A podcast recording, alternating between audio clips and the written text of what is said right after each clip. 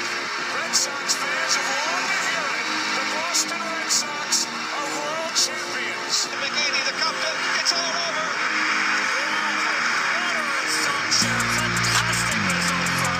Here, Balotelli, Aguero! I swear you'll never see anything like this ever again. Here's Davis. It's a good ball. The flag stays down. Heaney! Oh! What a moment for Northern Ireland. Yeah. It's always the best when we improv because I don't know. So, something about planning something to a T just doesn't suit us.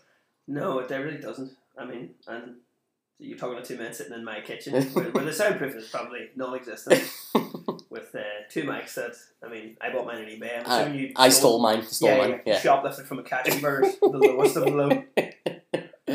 Uh, that being said, I've missed you. I know. Look, we're back. I'm Jordan. I'm Darren. Welcome to Injury Time. It's been over a year since we've said that. Yeah, that's okay. I think we have we deleted all the old episodes. No, no, no. They're staying. Are they? I, I mean, like it's a catalog of work that I'm quite happy with.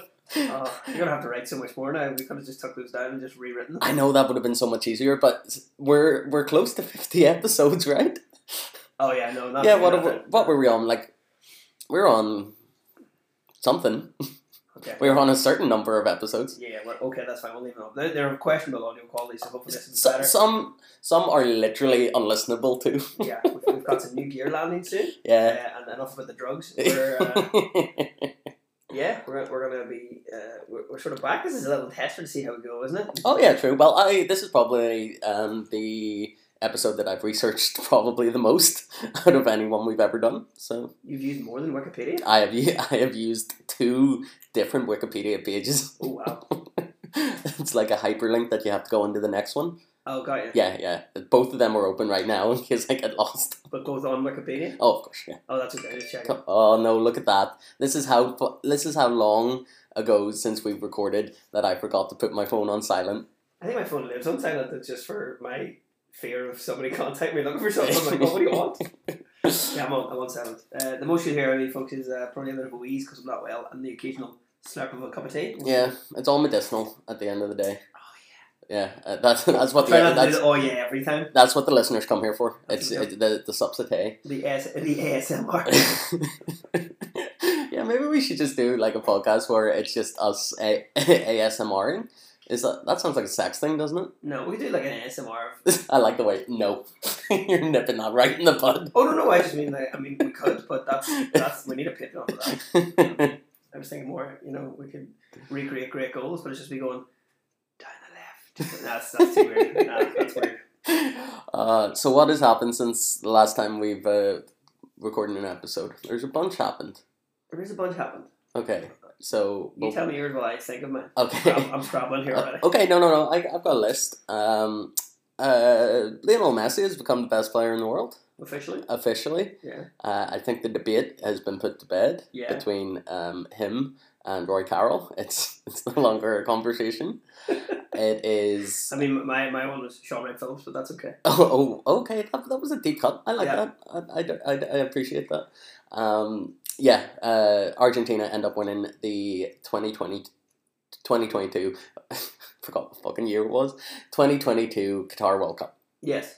So, Which probably yeah. So they won the World Cup. That I think we all weren't sure that it was a World Cup, or that we thought it should have been a World Cup. it, it definitely shouldn't have Yeah, been a yeah. World Cup, and not just because it was in, like, you know, a Middle Eastern country. It was Yeah. the, and the also, whole facts surrounding it and stuff like that. that's the first time I've seen somebody be presented with a trophy and a free like dressing gown. Yeah, the commode, or was it kimono? No, kimono, kimo- uh, kimono is a Japanese. Yeah, thing. kimono, Whatever, yeah, whatever, but- the, whatever the sign of respect is in Qatar, which Yeah. I thought was the sign of respect was money. but Yeah, there you well, go. there you go. Well, how many dead immigrants are in your foundations, eh? huh? That's respect. now listen the next time. Um, Jesus Christ.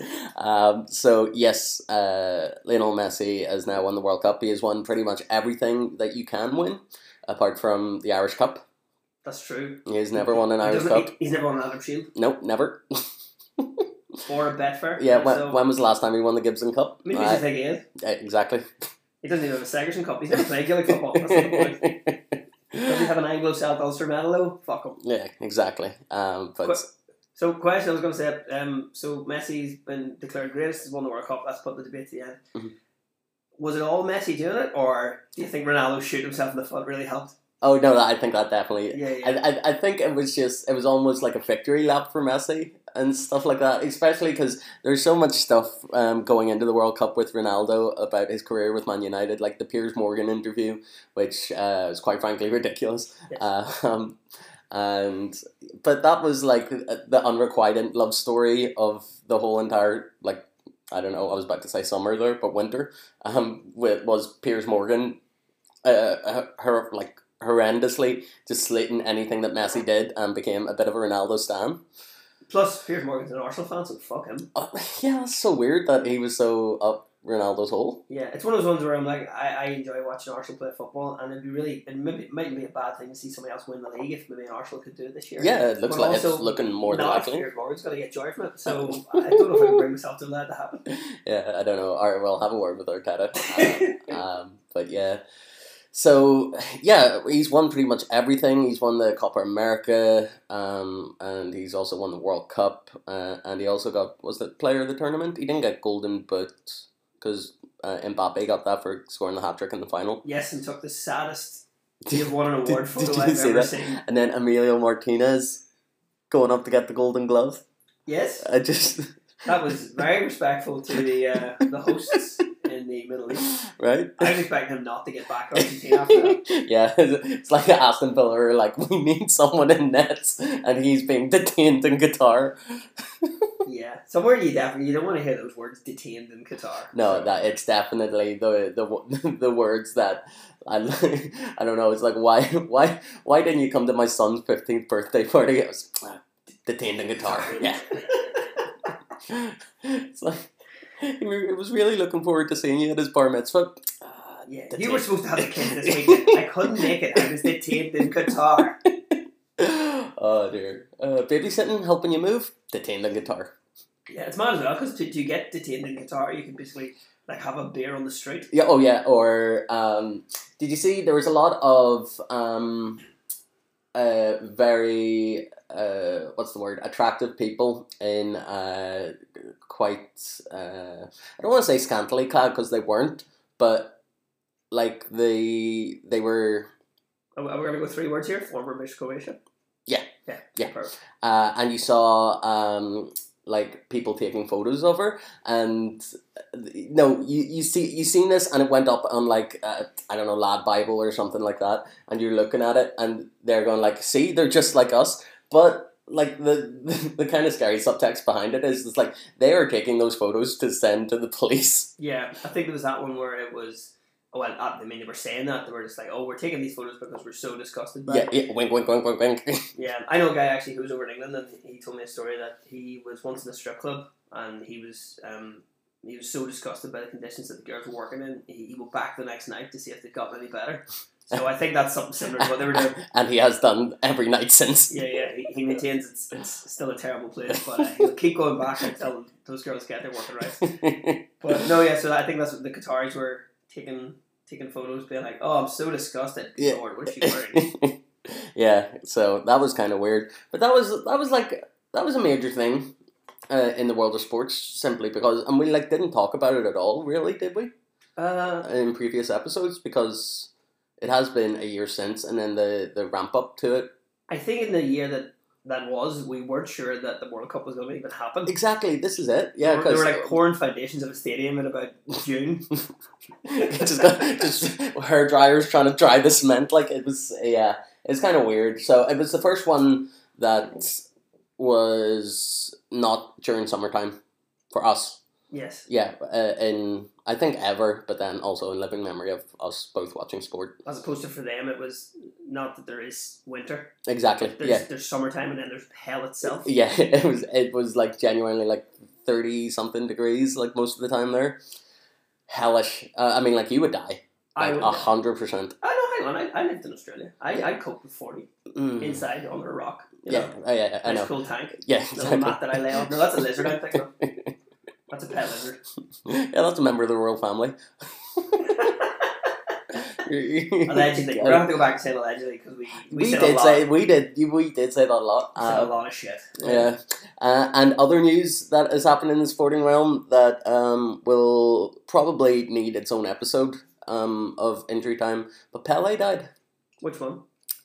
There's there's more than one Pele. No, I was just me being a dick. Oh, Um, okay. Yeah, Pele passed away. Yeah. that The, was- the the arguably other greatest footballer. Yeah, well, like we did an episode on Maradona after he had passed away, and uh, the debate is uh, Pele, Maradona, George Best, um, and I don't know. There's a lot of things that surround Pele where you're just like, yeah, like you get told he's the best, but you have no, apart from like, there's no goals that you look at like that Maradona, like hand of God, or the other goal against England.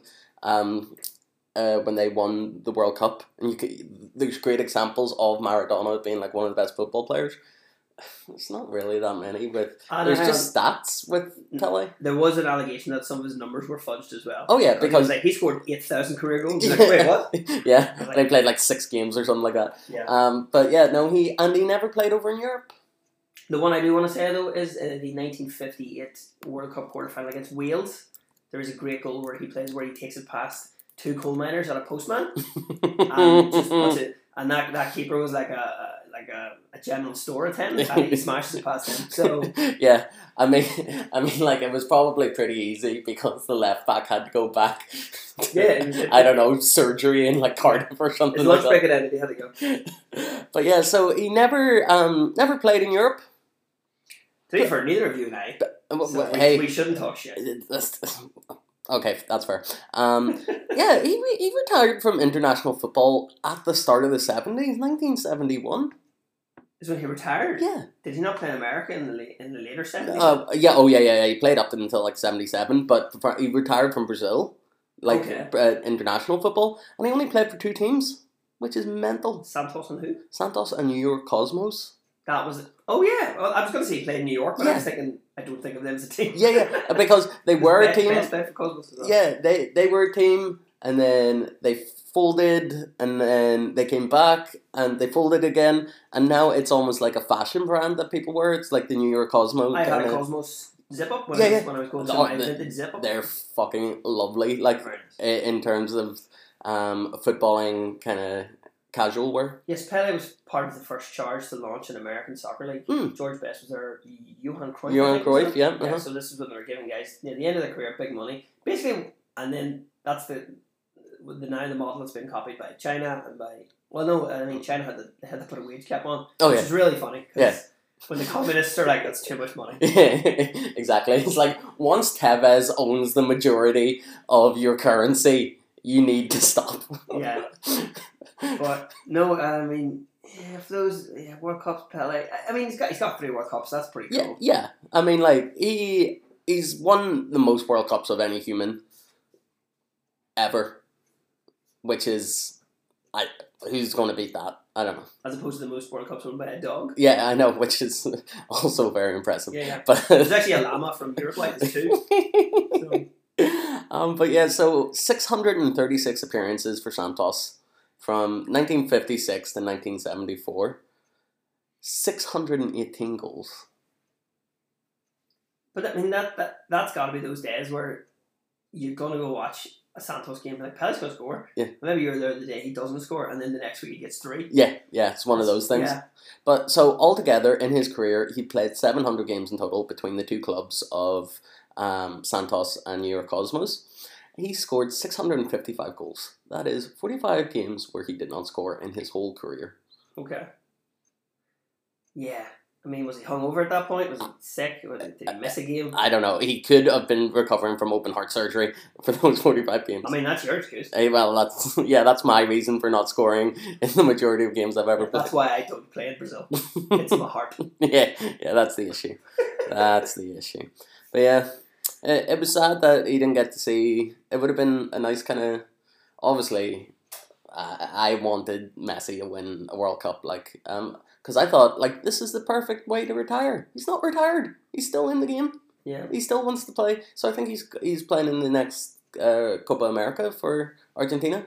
Just giving it another two years, definitely. Yeah, I think so. Um, but that would have been like a lovely, like, say Brazil ended up winning the World Cup, and Pele got to experience that because he died shortly after the day after the final or something like that, wasn't it? Yeah. Yeah. Which is so sad. Like, but fuck, could you imagine? I know if he had a died sooner, he could have watched the finals, Maradona. Oh god, it's very morbid but very funny as Just a little well. bit cocky, Yeah, something. exa- and George Best there too. That's ah, Bessie probably in a pub. He doesn't. have- He yeah. was never really interested in football. he's probably just, just scouting around the Miss World competitions in. And let's in face heaven. it, if the stories of George Best are to be true, maybe not in heaven. Say that, how Maradona get it? hey, hey, hey. just fucking. Did you ever heard Drive. of that? God, I made you face. Yeah. More people watch me than watch your fucking church. Okay, let's go. just, fu- just fucking bribe the St. Peter or whatever it is. Oh, that's fucking funny. St. Peter. I, I enjoyed your uh, your s- slight knowledge of Catholicism. Yeah, I was Who's just the guy that Saint. Uh, Who's the bouncer? We call him bouncer. the patron saint of bouncers. Wrong shoes, mate. You're not getting in.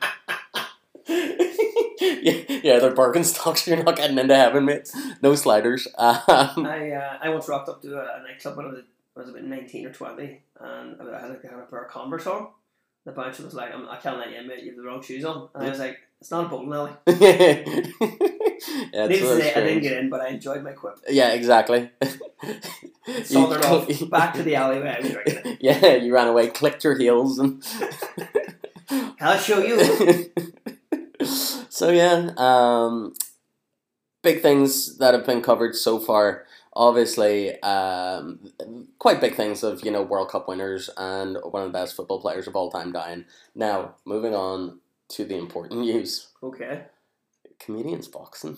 Yeah, Let's talk about this. this should be fun. So, I mean, we're going to be the 900th podcast to do so. oh Let's do well, it. hey, it's nothing like being late to the party. Strike while the iron is hard to work with.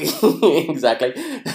Strike while the iron has been quenched in water and has now gathered dust. Um, in the shop already. You're just breaking the thing that was there. now, uh, so yes, uh, friend of the podcast, Mickey Bartlett, uh, organ- uh, did he organise it? I think Or- Mickey pitched the idea and then him and Shane kind of ran with it. Yeah, yeah. So This, Mickey's this is a, this has took a lot of time to get off the ground. Mickey's the idea guy, but Shane is the one that's making it happen.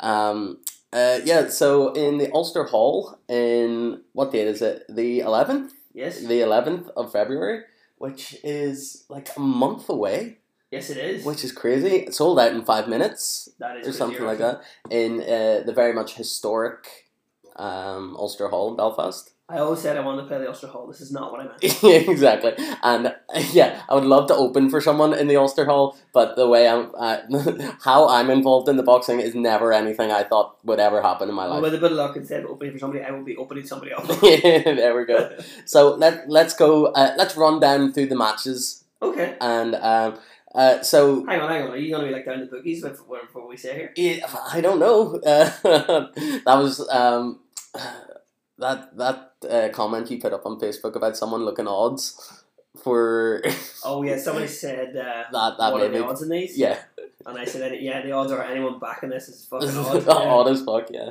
So, um, would you say this is the this is the main event, the Paddy against Ronan? Yeah, I think so because that's two boys who've done a bit of stuff before. Yeah, Ronan but yeah, was a Paddy's- former MMA fighter. Paddy trained a bit. When he, was, he did a bit of boxing when he was younger, as I think all people in West Belfast have. Yeah, It's like on the curriculum. it, I don't know. I Sorry, don't, sorry, give it its proper name. Boxing, Baxton. not boxing. Boxing. Um, it, it's hard to look past Ronan, right? But he's not that big. well, no, he is a big guy. Like Oh, I thought it was a fat joke. No, no, no, no, no. As in, he is very intimidating. Like, if he was the bouncer that you were like, it's not a bowling, bowling alley, I think they, he I would have think they're- kicked your fucking. I Like, think they're both former bouncers. The boys are. So yeah, probably good. the battle of the bouncers. yeah, but they- they've no tie to take off to chase you down the street. oh, my. No, So- I, I think honestly, honestly, sort of the, the, the vibe I'm getting, and I hate the fact that I, as a 37 year old man, have used the word vibe. Uh, seems to be that it's it's sort of weird. It's kind of hard to gauge because some people are taking it super seriously, and then other people are just like, sure, here, bit bit of fun. yeah, a bit of crack. Yeah. So we'll see what happens. I, I, I think um, from doing a white collar before, the, the gloves are so heavy. It's it's more of an annoyance to get punched. I don't think anyone's getting knocked out. It's just like big pillows on the end of your fists, essentially. it's actually very frustrating because when you're trying to box for and the other thing as well is for all the training that the boxers are going to receive Mhm. and it's going to be brilliant advice from world champions and high standard boxers Um, the issue is when that bell rings and Remembering we everything. remember everything and then just the crowd shouting and you're trying to remember to breathe, you've got a gum shield in, you've got a head guard on, you can't really hear, you've got these things in your fists, trying to remember so much stuff. It's gonna look like two drunks fighting over a chip. I cannot wait to see it. Yeah. Um, next round is Shane Todd, friend of the podcast. He's been on before with other friend of the pod. They're all friends of the pod. I don't know why. yeah, but but yeah, we know everybody. yeah, yeah. Um, uh, against Johnny Bow, Yeah. Jonathan Bonathan. Jonathan Bow, a man made entirely of elbows. I've only ever seen Johnny play football. He's a wee dancer. He, so he really is. he might have footwork. Doesn't track back as Oh Jesus. at all. So there could be a. Uh, You've reminded me of that, that's really annoying. me. I know exactly. I remember. Um, where was it? Was it Oxford Sunnyside that we were doing? Yes. And it's like you, you were getting like a fucking sore throat by just screaming track back them. Um, I don't know about this. I think this is probably the most equal in terms of uh, kind of physique slash weight class, Two skinny hairs. pretty much. I think that's the official boxing terminology. Yeah, I don't know. I'm I'm going Johnny. Do you know what? You going to go with Johnny for this one? Um, I have no idea. I don't want to make any predictions because I think I could be totally surprised. My main hope is that my fight gets pulled on early, so me and McAlevey can just sit having tins in the balcony watching watching the rest of the people hammer each other. That's my plan. Yeah, that would be good. I, I'm looking forward to all of these pretty much. Um, the next one, Mickey Bartlett against Mark McCarney. Um, I'd say Mickey's probably training for a bit. But Johnny's a dark horse though. He's a big ignorant culture like myself. I think one good slap could be a bother. Mm, I don't know. I reckon he could take a punch as well. It could be a yeah. He's definitely he's from Toronto. He's been punched several times. I can tell you that now. Just from nights out. I don't know. I'm One going. I'm, shot. I'm gonna- mass. So- I'm giving that one as a draw. Draws are quite hard to come by in boxing, surely. I, well, I, I assume. I don't know. One one. I don't know. Unless it's going to be a, is it Rocky 2 where they both hit each other at the same time. Yeah, yeah, okay, yeah. Mutual knockouts. That's what I'm going for. But Oh, it's that'd just be through la- just through cardio issues. Um, right, Pete Geffen against uh, Sean Haggerty. The Battle of the Lurganites. You need a better name for that, don't we? What? The Battle of the Lurganites? Lur- Is it a Lurganite? Is that what you are? I think so. It's not what I am, but I Yeah, think that's someone from Lurgan is called Lurganite. Uh, yeah, I mean, Sean is a very sort of traditionally fit person. He does 5Ks, he plays football. Yeah, and he's Uh, very looks after good, himself. very good at football. Yes, he Um, is. we were playing five aside in Lurgan, and he uh, made me his bitch essentially. Principal Skinner. Skinner the left of me. My- like it was almost embarrassing. Like Hmm, I don't know. What are you thinking? I reckon, out of the two of them, the person I would least like to get hit by is Pete. I reckon he could do internal bleeding from one punch. Oh, yeah, heavyweight boxer. Oh yeah, Yeah, yeah. Yeah, okay, so but then Sean is cardio's not an issue, Yeah, that's true as well. I think cardio was going to be an issue for everybody. Mm. Except Sean. uh, except for Sean. Yeah. Yeah, yeah. and Cormac. Uh, But we'll get to that at the end. that's true as well. Yeah. So then I don't, don't know if he's training. Ah, s- I don't know. I reckon I'll give it to Sean. Like I'm not making any predictions. I'm just going to. I'm, I know, I'm I'm just going off your scorecard. 'cause I did it, so that's really unfair. exactly right. Um, uh, Heather Anderson against Sarah J. Davidson. I've never seen any of the two of them fight. No. And they might be two of the nicest people I know, so I'm like, I don't know if you're going to have the, the heart to do it. Uh, I'm giving it to Heather. She's got the heart of a champion. Think so? Yeah, probably. I don't know. Or you think she's going to be like a red, just like a red mist descends and Oh she yeah. comes to, what happened? yeah. you killed her, Heather. You killed her. Um, moving on, there is the next one: Sean McAlevey against injury time zone Darren Matthews. oh, so you're backing me for this one, aren't you? Uh, am I? Well, I'm backing myself because you have to. You, you're never going to win anything if you go in thinking you're going to lose. Put it that way, kids. Exactly. Nobody surprise wins, fuck all. Although we get some surprise listens on this podcast. That is true. Um, no, yeah, no, I'm giving it to you. Obviously, you have the disadvantages of being asthmatic. And short. Uh, uh, you're not really that sure. Shorter. Yeah. I'm not going to leave it. Uh, I mean, like, it, it's just personality flaws that you have that are the real issue. Yeah, yeah, medical issues. Um, But it doesn't really come into boxing, like, does it? they're not flaws, they're both disorders, really. if we're talking uh, um, personality stuff. um, but yeah, it's uh, it's one of those things where uh, looking at it, it's hard to pick between you because you both you're both sporting, you both play for East Belfast, so yeah, yeah. um, Well, somebody was saying it's like I think Sean called something about like the battle for Newry, and I was like, well, no, because you're from Bestbrook too. Oh. He, he grew up across the road from me, So I was just like, surely the Battle of Bestwick. is Yeah, the just Battle of about Bestwick. Yeah, Alliteration. yeah, yeah. That's not That- what that works. alliteration means, but never mind. Yeah, you know, but it works perfectly. That's true. Um, what else we got? Um, we got Rachel McPeak against Claire Corrigan. I who's I don't know who's gonna call out because I know Claire is working, so I don't know if she's able to actually train. Yeah, yeah, she's like down in Cork or something like that. Ah, you gotta give it Rachel because I don't know, she's training like it's Rocky Five. Yeah, she's going for it, isn't she? Yeah, yeah, it's like when Sylvester Stallone actually needed to kind of stretch before, like doing uh, any of the like rehearsing for any of the movies. That's the way it kind of feels. Yeah, well, they- they're doing all that sort of stuff. So that's what I'm saying. Different levels of stuff. People are training more than others, and j- I mean, real life gets them as well. Oh yeah, People are true. like, Yeah, yeah, having to do jobs and shit like yeah, having a you know fucking pet stupid mortgage. that. Yes. and finally, we've got Ian Thompson against Cormac McDermott. so Both friends of the podcast. Both have been on this podcast before. yeah, I was thinking more so so like, Ian Ian's an outdoorsy kind of guy. He really He is. works Oh, He, outdoors. He's he probably very takes naturally strong. he takes shits outdoors. Yeah, he's so Um, well. this is true. We very, you know, the bear shit in the woods is Mm. Catholic. I can't remember the saying. Um, but it's yeah, I think that could be good because Cormac's Cormac does marathons, He does. Yes. so that could be Tw- Twenty six miles. twenty six miles. I don't know if he's up the marathon train at the minute, but he'd be back, so he, he'd probably be able to get the cardio up pretty quick. But then he's just a probably quite a strong bloke from the working outside. Uh, he is, to my knowledge. He's wiry. Yeah. would be the word I would use. Yeah, and My uh, grandfather was wiry. yeah, and there's uh, like he stopped smoking, so the whole cardio probably wouldn't be a massive issue with Ian. And uh, he did something like hundred push-ups a day for like the month of December or something. Yeah, but like then that. he tear like his one of his muscles doing that. Yeah. Okay, that's probably not the best look for Ian then. Yeah. Um, So if I was Cormac, I would say ask him what tit hurts and just punch him. out. just rabbit punch that did it. Um, yeah. Oh, fuck. I want to say Ian, but like, uh, Cormac is completely like. Insane. Yeah. So yeah, he's, he's another Westie. We got a lot of Westies. I know. I think he might be the only Westie who hasn't previously boxed. Ooh. Okay. And uh, Ian's from Crumlin, and you know what that means. Uh, uh, Bronson? yeah, but, well, yes, but yeah, no, is that not like yeah, Andy Tan Light? He keeps doing that bit about it being like Andy Tan Light. Um, it's just people have been put out of the West. Oh, I was going to say people who can afford to leave the West. But that's, of yeah. No, I, I think overall the, the main point is that we're all doing it for Pips, which is an amazing charity here in Belfast. course. We, we did the, the we did the comedy gig for last year for the Northern Ireland Mental Health Arts Mhm. Festival, and needless to say, it went so well. We haven't been asked to do it again this Oh year. yes, and uh, did we talk about Oh, on my feedback sheet. that? no, we uh, we got told not to talk about certain things, didn't we?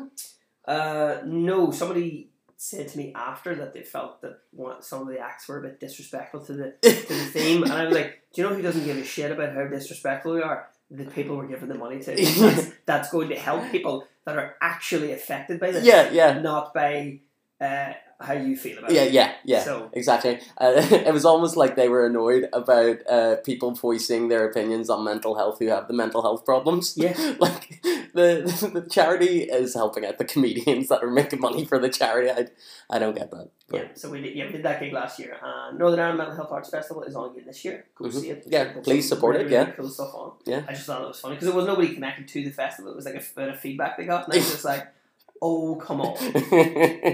Um, but no, Pips is an amazing charity. Uh, I've done a bit of stuff for them down in Newry, where I'm from, and then they've got the one up here in Belfast as well. And a fantastic service. Should you ever need it, give them a Google. Don't be afraid to find out about it. And that's one of the reasons that we're so we're doing that whole thing. We're going to be fill the Ulster Hall, and then any money raised goes straight to that. yeah, I don't perfect. even have. I'm, I'm paying for my own coach because my coach is me. So- I will give you a lift to the Ulster Hall. that Yeah. night. And we're worried about getting left home now. uh, That's it. I, I will pick up the tab in the Royal later on that night. Um, after you go visit Sean McAleavy's corpse. Alright. NHS, but I mean, got all over. it. oh yeah, yeah, true, true, very true. Right, well that's pretty much us for the intro. Uh, not not the not the whole thing. We've we've got a lot still to cover. Um, but yeah, any any other? I mean, like it's it has been a year since we've covered any sports related things. Uh, oh, I got to do the waterfront with Paddy McDonald. That was really good, nice. but that's not sports related. Aye, okay, I'm just bragging. at this point. uh, sports related. Uh, oh, tried I tried Aussie rules. yes, you have. I joined the East Coast Eagles, which was a fantastic team, lovely social group. Uh, Well- and let me pick my own squad number. I get let me guess. Yeah, Yeah. sixty nine. Yeah, um, of course. because they're idiots. So So how how, how have you been finding that? uh, it's brilliant. It's really really fun. It's it's uh, it's basically GA mixed with rugby mixed with attempted murder. it's good fun. Suits me. And if you miss, you get a point anyway. How nice are they? Exactly right. It's a Yeah. participation sport of award. The Aussies are very positive though, so I'm, I'm getting used to that. Mm. You know, because obviously I've, I've come from a Gaelic background where, you Yeah. know, like I like I once missed a free kick in a in a county final, and you know somebody on the touchline threatened to kill my family. Mm. Now that was weird because, you know, Was he wearing an army uniform? at no, the no, time? no. Well, I mean, it was, it was back then, yeah. No, well, ha- it was weird because um, number one, it was my own coach. Mm. Number two, the coach was my dad, and number three, I thought it was a bit much for another twelve man. Is that an old bit? No, it's a you bet. yeah, I was gonna say definitely It is keep that. now. Yeah. Definitely keep that.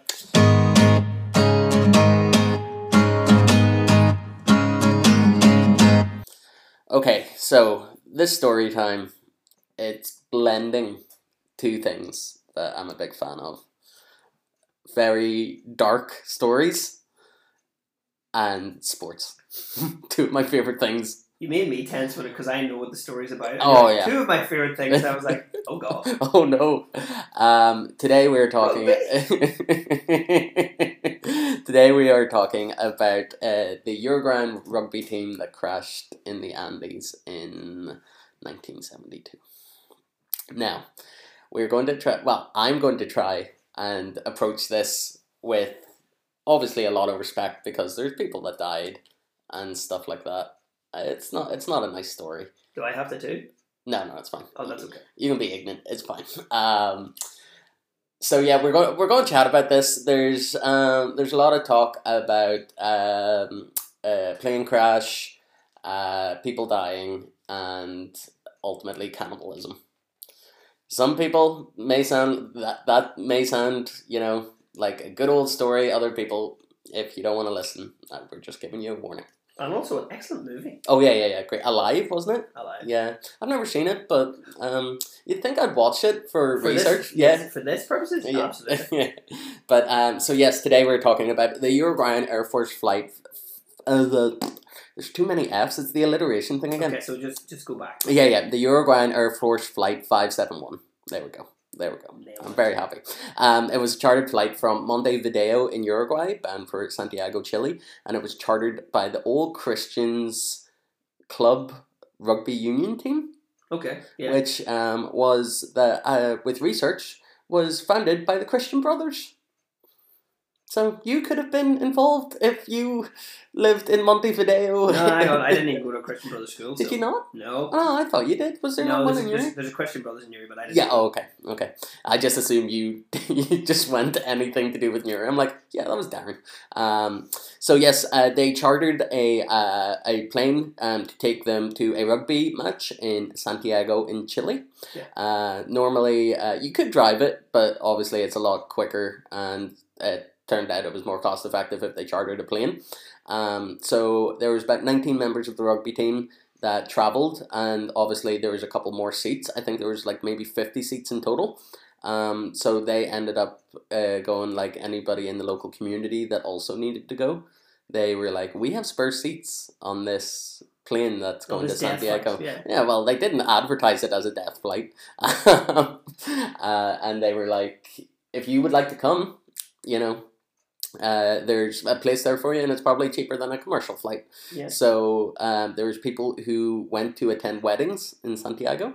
Uh, there was um, like just other people that were needed to get from Montevideo to uh, Santiago and ended up joining the group. Um, there were some people that paid for their plane ticket but didn't turn up, and boy are they lucky! Yeah. Can you imagine?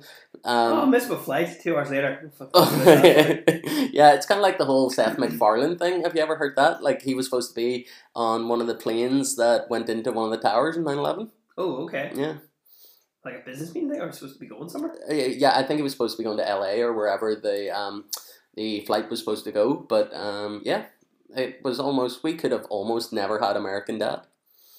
That would have made you sad. Uh, I quite like American Dad. It's pretty good. Um, so the flight was carrying 45 passengers, uh, including crew, um, 19 members of the rugby team, uh, along with their families, supporters, and different friends. Three crew members and nine passengers uh, died immediately, and several died. Before the crash, Uh, no, no, this Was was, the food chicken or fish. Yeah, Proper, like, or yeah, oh, imagine like an airplane sequel, but it is just.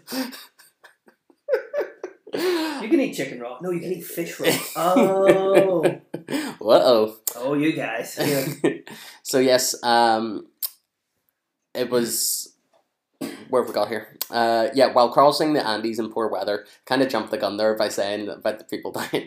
Um, the inexperienced co-pilot uh, was at the controls of the airplane. He mistakenly believed that the aircraft had reached Carousel, where the flight would turn uh, and descend. Um, but then he failed to notice the instrument the instrument readings indicating that it was still 70 to, or 60 to 70 kilometers away. Um, he began to descend and the aircraft struck a mountain, shearing off both wings and the tail section, leaving just the fuselage, which is like the big kind of like The middle bit. The middle bit, yeah, where floats if it everybody- hits the water. yeah where everybody uh, where everybody sits essentially. Um, and yeah, uh, the remaining portion of the fuselage slid, slid down uh, a glacier at estimated 220 miles per hour. Can you imagine that? That toboggan ride of death. And it- going the speed of a Formula One car. Yeah, and you know how lo- how far it traveled as well? 725 meters before crashing into the snow and settling.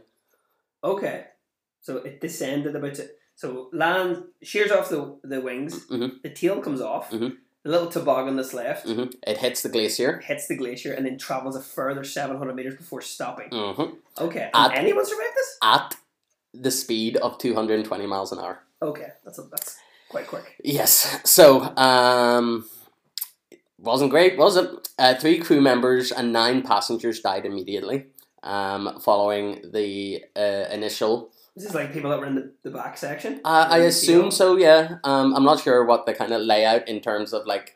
Uh, where the worst like it isn't when you're picturing this it's not like a big boeing 747 Yeah. kind of thing it, it like It's if- like a bus. yeah if you look if you look like i'm looking at the the photo and we'll we'll put it up on the instagram page um the photo of the actual airplane that was used in this situation you'd be like ah, i wouldn't trust that to take me to the isle of man never mind like across the andes like yeah, I've, I've googled this. I've flown on one of these to Manchester. It's terrifying. oh yeah the the one with the propeller the propellers on the side Free Flyby from Belfast. So it's a Oh, yeah, do you it's remember a Flyby? Fur, a Fairchild FH two two seven D, mm. which is the plane, which is it looks like a bus with two wings. I had that thing where I was flying one of those and I didn't realize that to conserve fuel they only turn on one propeller until it's time to take off. i didn't know that either I didn't know that and I was sitting in a wing seat looking and I'm just going like getting ready to take off and I'm looking left going that engine's not on. Should I say something? yeah And then right before he goes, it takes off and they take off. But I was like, oh no.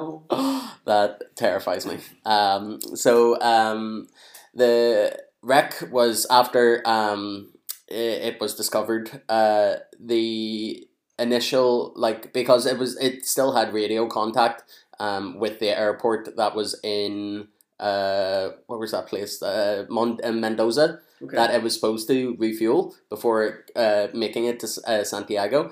They had radio contact with them, and it went down, and they sent out a um, I'm not sure if it was a helicopter or another plane to try and find them as Like a spotter? uh, yeah, as a rescue mission. But because it was in the Andes, it landed in a glacier, and it was a white um, Playing. a white plane So they couldn't see it. they couldn't see it. So uh, all in all, the whole ordeal lasted seventy two days. That's how long it took them to find them. Yes, seventy two days, and how they found them is another story. Um, the survivors extre- uh, suffered extreme hardships, including starvation, hmm exposure, Well, they fixed the starvation thing. Oh well, we'll get to that. Uh, exposure to the elements, which is never good, and Darren, an avalanche, Oh, for fuck's sake. which you could assume that you know in a snowy condition that that's probably uh, quite a high likelihood that that might happen. It's probably on Monday. Uh, it led to the deaths of thirteen more people that avalanche. Okay. So they were very lucky to have anyone. Um, but yes, as you s- previously stated, and we were talking about there, uh, the remaining passengers resorted to cannibalism. Mm-hmm. as the weather improved at the uh, uh, with the arrival of late spring because obviously uh, it's in the southern hemisphere, so different kind of. Um, you're you're up in the mountains because it is like the Andes is pretty much like the Himalayas in South America. Um, uh, very snowy and stuff like that, but you also have to remember there was hot winds and stuff like that because essentially it is springtime for them. Gotcha. Um, uh, as the weather improved with the arrival of late spring, two survivors um, climbed a 4,650 meter mountain peak without gear and hiked a further 10 days to get to Chile, traveling 61 kilometers or 38 miles. And on the 23rd of December 1972, two months after the fucking crash, the last of the 16 survivors were rescued. So it takes off going to Chile. Mhm. Takes off from um, they're from Peru. Uh, no, Montevideo They're, in sorry, Uruguay. they're, they're Ur- Uruguayan Mhm. or Uruguayan. They're going there. It crashes in Argentina. Is that what that Yes, is? yeah, in the Andes. And there were no secret Nazi bases that they could have hiked Na- to. Mm, oh, Well, uh, they probably like the Nazi bases probably wouldn't be happy if they were yeah. there. Like who's these brown people? What Yeah, are they exactly, doing? exactly. Even though they're in their own country, very strange. Um, uh, yes, so that happened. Uh, the initial crash killed a couple of people. Um, the hardship of not having enough food, um, the elements, uh, like obviously being in a frozen condition, uh, a further avalanche, and two people having to trek. What was that? Sixty-one kilometers. Yeah, that and this is while starving in the elements with no Mhm, gear. yeah. So hang on, I just wanna I just wanna sort of do this for Ten days it took them to get to Chile. Yeah, I um. I mean, now it's just a fifteen-hour flight. Mm-hmm. But um, so let me see. How big did you say that mountain was? I just want to do a little comparison. The Andes. the one that the one that they hiked over. So they, they obviously crashed in the Andes, which is basically the spine of the entire Yeah. continent of South America. Four thousand six hundred fifty meters, or fifteen thousand feet, Fifteen thousand feet. fifteen thousand two hundred sixty, So four thousand what meters? uh, four thousand six hundred fifty. Okay, just for comparison, Mhm. Slieve Donard, the highest mountain in Northern Ireland, is eight hundred and fifty meters. And you mean that you're knackered going over that like Oh well, I, I will never get over it. So I, I don't know. yeah, it's kind of like Johnny Damon Just joining for the comparison, Yankees. I'll so never get it's over not like they it. went over the biggest one in the Andes, but it was just a pretty big mountain. Yeah, Oh yeah, yeah, yeah. Yeah. That is uh, insane. And uh, yeah, well, should we get into the cannibalism? I mean, not personally, but I mean, story wise, we can. Now, um, I think it is uh, important to make the distinction that this is accidental cannibalism, um, because you will hear some stories of uh, purposeful um, cannibalism, and I think the main difference Hey, hey, is. is there accidental cannibalism? Yeah, I, I will. I will. In my head, there is a distinct difference between the two, and that distinct difference is seasoning. Okay. So if you season a human, uh, a piece of human flesh, to eat it, that is purposeful cannibalism. Okay. When you're doing it to survive, that's accidental cannibalism because you're not going out uh, wanting this to happen. Essentially, Okay. Was it? Was there? I mean, obviously, it's like a Christian Brothers. Did any of the priests survive? That could be like, "I forgive you, my son," and then you just get stuck in. I don't know. There was no priests that were dur- like at the flight. Into rugby. Okay. But uh, well, I, I, I don't. I'm not a priest, so I don't know. Yeah. Um, but there were um, so there was a doctor on board Did he die? and two junior doctors. Yes, the two junior doctors survived, but the the uh, doctor died.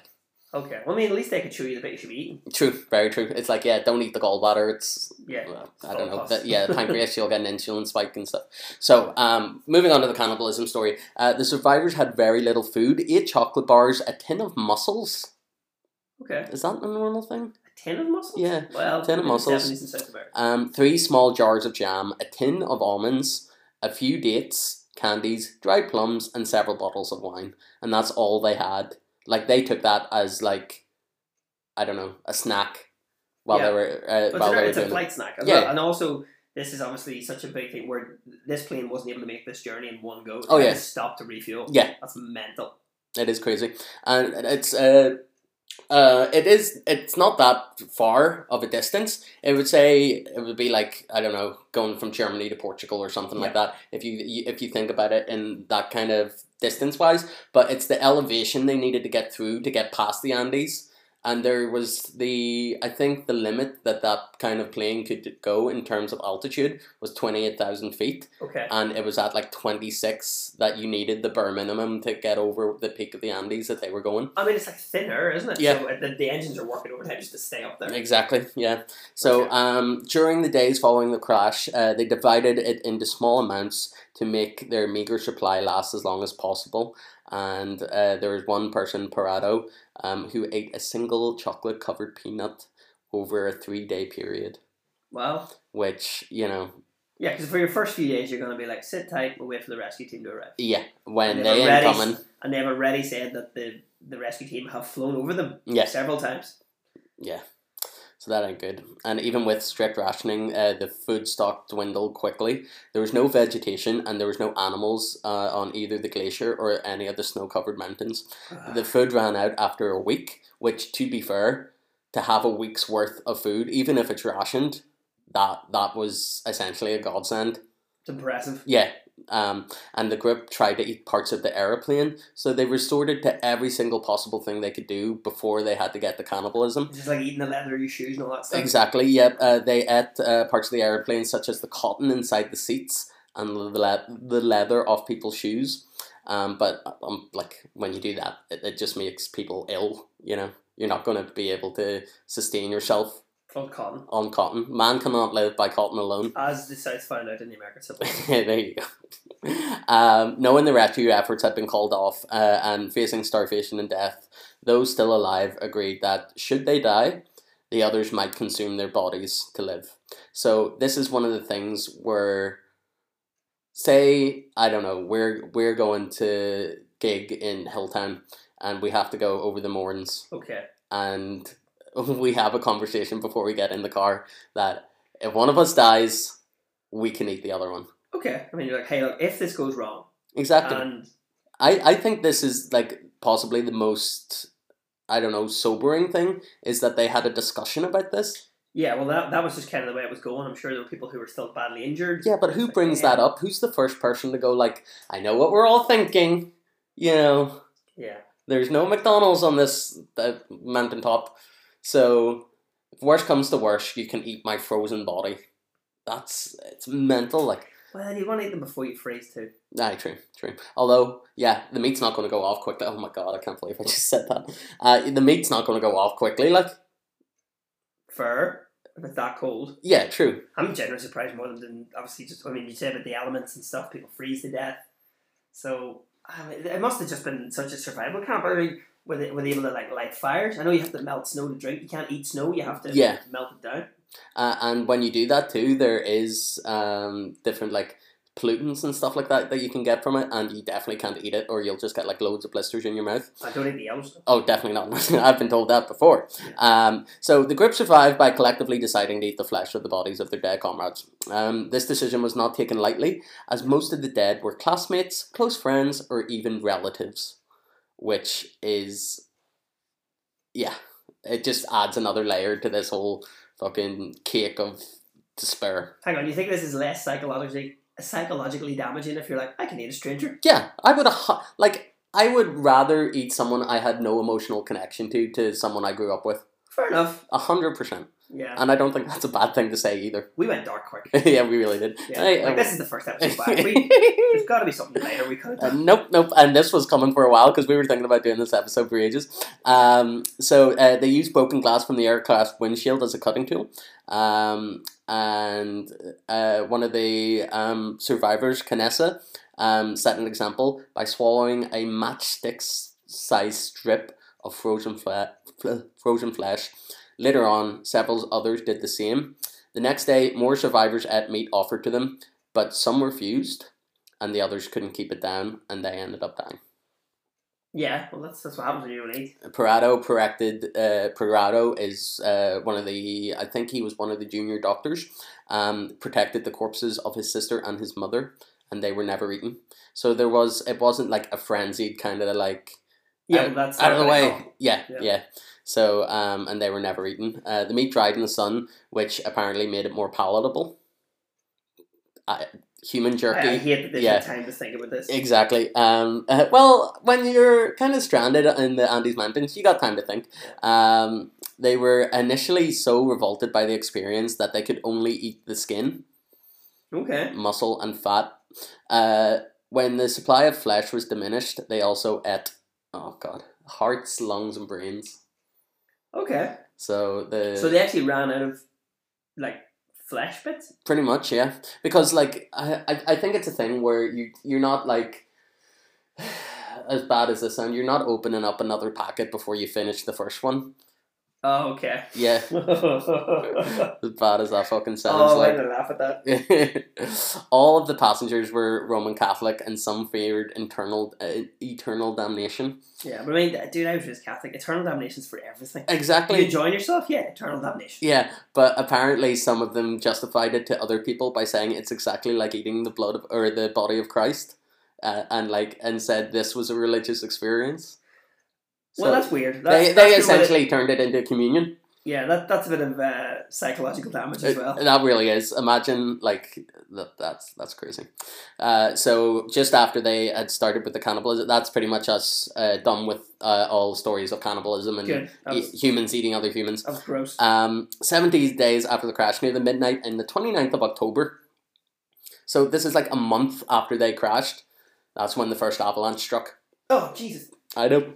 As as uh, some of the survivors were staying in the flu- fuselage and they were asleep when it happened because it was at the dead of night. So I assume it is probably someone going for a piss at the middle of the night that has started this whole avalanche I was just like, shh, shh, shh, shh. and It's two guys around the valley. straight down. Hmm. So that killed eight people. Um, and uh, one of them was uh, the the guy's mother who ended up passing away Okay. and that they didn't eat. So um, so it completely buried the fuselage with the interior up to one meter off the roof. So that's how deep it was. Right. So if you imagine, like, and I'm sure it was snowing and stuff like that since the crash, uh, crash on the glacier uh, into the mountain. Um, they get there, um, whatever altitude that is. Uh, snow probably the from the twenty nine days that it took for the avalanche to happen, and then the avalanche happens, and it's buried one meter deep under snow. Okay, that's a pretty intense image. Yeah. Yeah. yeah. I'm, ac- I've actually just remembered, uh, we're like, done with the cannibalism. I've just remembered something from the movie. Don't know if it's true, but Uh-huh. it, might have, it may have been the Hollywood version of it. Uh-huh. I think Ethan Hawke plays the guy. Yeah, yeah, he's in it. And he said there's a bit where the first person that they go to like eat a bit of is the pilot Uh-huh. because he's like, well, he got us into this. Yeah. But you just told me that's the co-pilot, so um, there you go. Yeah, well, uh, Oh, it's a no, that's piloting party. yeah, yeah, and also, hey, pilot, don't let the don't don't say the inexperienced guy, but like, do you want to go? Yeah, exactly. Um, so uh, two of um, the survivors hiked for several days. First, they were unable uh, to reach the narrow valley uh, that they had seen at the top of the mountain. To um, and they found the source of the Rio San Jose, um, which is a river. I want to say Okay, um, that Yeah, uh, Rio's river, that borders isn't between Ar- Argentina and Chile, um, and they eventually found it uh, and were able to, you know, get people to go like, "Hey, we're up here, yeah, and we would like some help." yeah. They found someone else and was like, eh, w- the rest of them are back of the were they're somewhere. 'Cause I mean, how would they? I'm gonna say, are they experienced mountaineers? How do they know No. where everyone is? No, none of them are survivors. They just kind of were just like, I mean, like they're not Bear Grylls and Ray Mears. They are Yeah, yeah, yeah. they just standard down and was like, here, the place where we came from there, um, about sixty one kilometers away, um, and three like, I don't know, three of my friends' Yeah. bodies away. Um, uh, It's there's basically, if you or I got dropped on a mountain, we're like, what are we? Oh gonna yeah, yeah. I would send you. No, actually, no, that would be really bad because like you pro like with the the altitude and stuff like that. Um, like it would be harder for you to breathe. do?" Oh yeah. Um, my heart probably wouldn't work right. We'd be fucked. Yeah, yeah. Yeah. Like if I didn't have my inhaler with me, and that, that's only gonna buy me some time. Exactly. Don't eat my heart because there's a lot of plastic in it. Oh yeah, I forgot about that. so just remember that. Um, so uh, the news was relayed um, to Army Command in San Fernando in Chile, uh, who contacted the army in Santiago, and then the two people that hiked all the way from the crash site to Santiago in Chile um, were led on horseback to Caracao, um, where they were fed and allowed to rest. because uh, they had hiked all that since the plane crash. And Um, they had almost now this is the scary thing, but also sounds very appetizing. Um, had lost almost half their body weight, about forty four kilos. Okay. No, if I if I dropped forty four kilos, I'd be not well. Uh, if I dropped forty four kilos, I would still need to drop another three kilos. That's not a um, so the helicopter rescue. Uh, when the news broke about the people that survived the crash of the Uruguayan Air Force Flight Five Seven One, the story of the passenger's survival after seventy two days uh, drew international attention. Uh, you weren't alive back then, so you won't remember. I talked to my mum about this, and she goes like, "I have no idea what you're talking about." So never made it to Belfast. I only remember the, the movie. Yeah. Live. Um, a flood of international reporters began walking several kilometres along the route, which sounds stupid.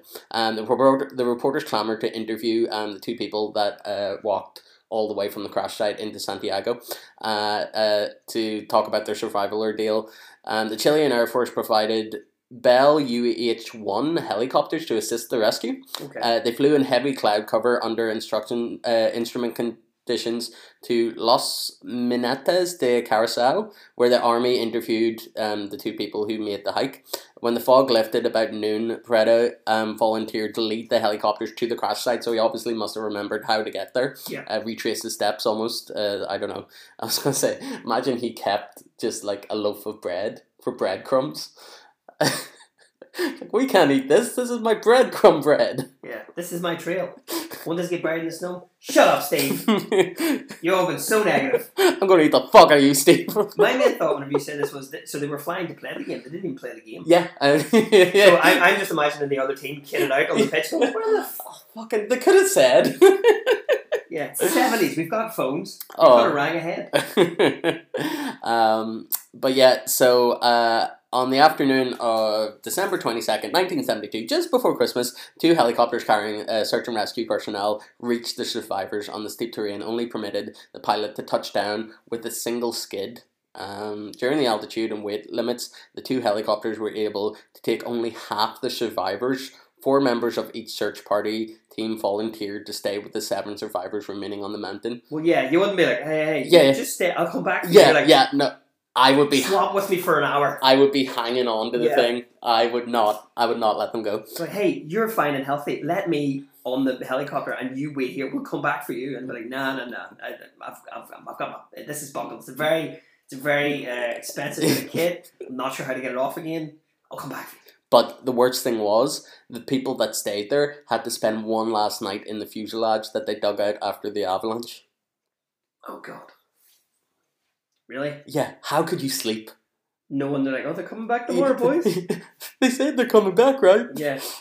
Like Christmas Eve for plane crash survivors. Um, but luckily for them, the second flight of helicopters arrived the following morning at daybreak, and they carried the remaining uh, survivors to hospitals in Santiago for obviously evaluation, and they were treated for a variety of conditions, including altitude sickness, dehydration, frostbite, broken bones, scurvy, malnutrition, and gangrene. Scurvy. Well, I suppose yeah, that makes sense. No, no, no vitamins in the old uh, human flesh. Yeah, very true. Um, Uh, gangrene. Okay, that's injuries. Broken. bone. So somebody was up there with a broken bone. Yeah. broken bones. Uh, from 70 from days. from the crash. Yeah. yeah, and that's probably where they got the gangrene from. yeah. just an Right. infection, you know. Uh, altitude sickness, obviously, from being so high up. Um, dehydration, not drinking enough water. Yeah. Frostbite, obviously, super cold. Uh, scurvy and malnutrition, obviously. Um, the last of the remaining survivors was rescued on the 23rd of December 1972, almost two months after the crash. Okay, So imagine taking two months. so let's let's bring these facts and figures back up. So somebody, these people who survived two months, forty-five people on the plane. Mhm. Mm-hmm. Um. Yeah, that's not a big list of survivors. Yeah, not at all. And under normal circumstances, the search and rescue team would have brought back the remains of the dead for burial. Yeah. However, given the circumstances, including that the bodies were in Argentina, the Chilean rescuers left the bodies at the site until authorities could make the necessary decisions. The Chile, Chilean military photographed the bodies and mapped the area for further use. Oh yeah, because it's gonna. I mean, that's like international incident. It you, is. You can't be an army just land in someone else's country. Yeah, it is. It so it has spanned uh, three different countries from Uruguay where when they take off, everything's rosy and they think it's great, uh, to Argentina, where the shit hits the fan, Yeah. and Chile is where everything is pretty much discovered. Now, um, just as a bit of a, I don't know, bookend to um, this story time. Um, upon being rescued, the survivors initially explained that they had eaten some cheese and other food that they had carried with them and local plants and herbs, but obviously that was found out to be a lie. Yeah, there's Um, like there's plants up that high. yeah. You're like shut up. Yeah, they planned to discuss the details of how they survived, including their cannibalism in private with their families, Okay. but rumors circulated in Montevideo immediately after the rescue that the survivors had killed some of the others for food. On the 23rd of December, news reports of cannibalism were published worldwide, except in Uruguay. And on St. Stephen's Day, on December 26th, two pictures were taken by members of the Andean. Uh, is that, I would, I would say that's like the kind of collective noun for Andes, the Andean. Yep. Relief Corps uh, of two half eaten human legs were printed on the front page of two Chilean newspapers ah, who reported that all the survivors resorted to cannibalism. The survivors had a, held a press conference on the 28th in Montevideo, um, where they recounted the events of the past 72 days. Um, Alfredo Delgado spoke of the survivors. He compared their actions to that of Jesus Christ at the Last Supper, during which he gave uh, disciples the Eucharist. the permission. Mm-hmm. Uh, the first survivors received public bash- backlash initially, but after uh, they explained the pact that the survivors had made to sacrifice their flesh if they did help with the others to survive, the outcry diminished and the families were more understanding. As you said as well, they are all Catholic. You can get absolved of this. Mhm, another one. Here's the story. We didn't kill anybody. Mhm. And we ate the dead. A Catholic priest heard the survivors' confessions and told them that they were not damned for cannibalism, but given uh, the extreme nature of the survival situation that they were in.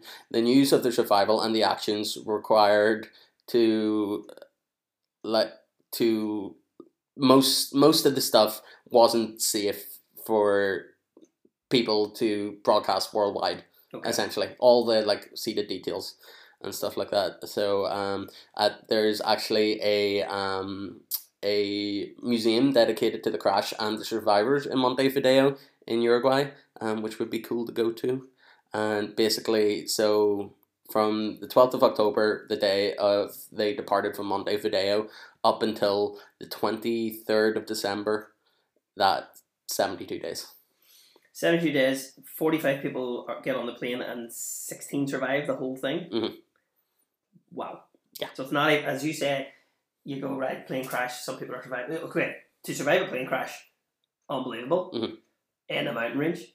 Sure. Although there is also that thing where, you know, it said it sheared off the wings and tail. Mhm. Uh, have you ever heard that thing where people will say to you that, you know, for safety, you should sit at the back of the plane? Oh, yeah. Because you've never heard of a plane reversing into a mountain? i've never thought of it like that No, that's the dumbest thing I've ever said. Um, but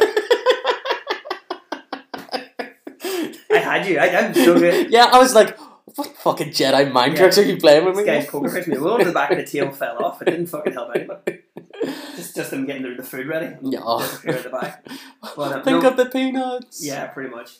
But so they had that. So yeah, so 16 people who make it make it off the hill. Uh-huh. So the whole point is, there is. I'm, I'm not going to hear. There's a, there's somebody's actually done a very morbid timeline where it's like who's alive on what date. Yeah. Oh yeah. No. I. and it just goes down and down and down. It's like 33, 28, 27, 27, 19. That's probably an avalanche. Uh, I Yeah, 18, 17, and then it's like from the 11th of December, it's like 16 on. Yeah. They're, they're like, the, fucking Yeah. that's when they all leave to go and find exactly. find help. But yeah, I'm supposed to, the guys who hiked out were probably like, look, we're going to die here anyway. Mm. So either we can die trying to get out of here, or we can just stay here and then we'll eventually just eat each other until there's one fat guy left. Yeah. And then we eat him. No, um, so yeah, that was the story of the Uruguayan rugby team and the Air Force Flight Five Seven One. you know what? Not as much comedy as I thought there was going to be. Uh, no, no, actually, that's the So- exact amount of comedy I thought there was going to be. What you're saying is there's not a lot of meat in the bones. This is why I didn't do this for a year. yeah, you, you tricked me. I'm an awful human being. Uh, but at the end of the day, awful thing that happened, and it is just a testament to human spirit that uh, so many people were able to survive. We will try and get you a cheerier story for. Oh no, no, I, You going darker? I, I would like to go darker. Yeah. I don't know. I love Okay. this kind of shit. I That's think it's so interesting. Okay.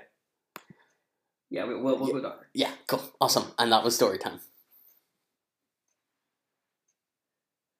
Cool. Very Uh, good, man. That was fun. That was a lot of fun. Uh, right, just do an outro and then get the fuck out. Uh, so yeah. No, actually, no. I'll, I'll give it a wee pause so I know it's an edit. So, that was our first story time back. Yes. Mm-hmm. Very cheery. I Mhm. think we can all agree. Uh, have you got anything to plug before we go there? I'm gonna plug. Uh, well, the comedian's box is sold out, but there is a donation link. So you Yes, can still uh, we'll donate. put we'll put that up on a the Instagram post that we're putting up for this episode. Yes, I think they were still trying to sort out some form of.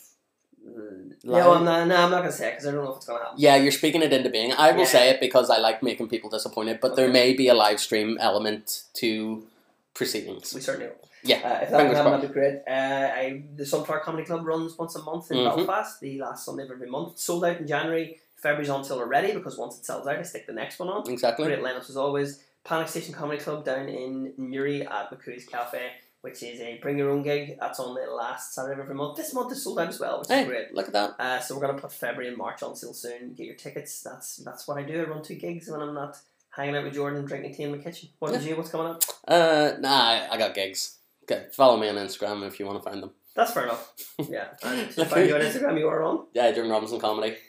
Jordan was coming. And mine is Darren Matthews comedian. Look at that. And we're also on Injury Time podcast, uh, IT Pod Thirty Two. We do need to start doing more with that. Yeah, yeah, we will. uh, okay, see you guys next time. Next, I was about to say next week. It's not. Yeah, uh, we'll probably talk about the structure also next episode uh, and how it's kind of changed. But uh, yeah, bye. Thanks for tuning in. Slam.